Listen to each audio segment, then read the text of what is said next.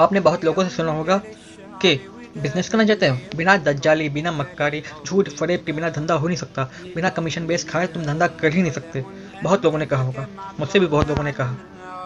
पर अपने प्यारे नबी ने हमें बिज़नेस करके दिखाया। बिज़नेस कैसे करना चाहिए? ये सिखाया। बिना धोखाधड़ी के, बिना झूठ बोले बिज़नेस करो। भले ही चार पैसे कमाए, पर इज़्ज़त के खाओ। हलाल खाओ। हराम मत खाओ। बहुत लोग तो बिज़नेस करना चाहते हैं, पर उनको जब तक कमीशन नहीं मिलेगा, तब तक वो काम ही नहीं करेंगे। बिना कमीशन के, करके देखो। बिज़नेस बिना कमीशन के भी हो सकता है। हम ही ने यहूदियों का तरीका इस्तेमाल किया कमीशन खाना चालू किया। बिना कमीशन के खा के देखो, इन्हें हलाल खा के देखो।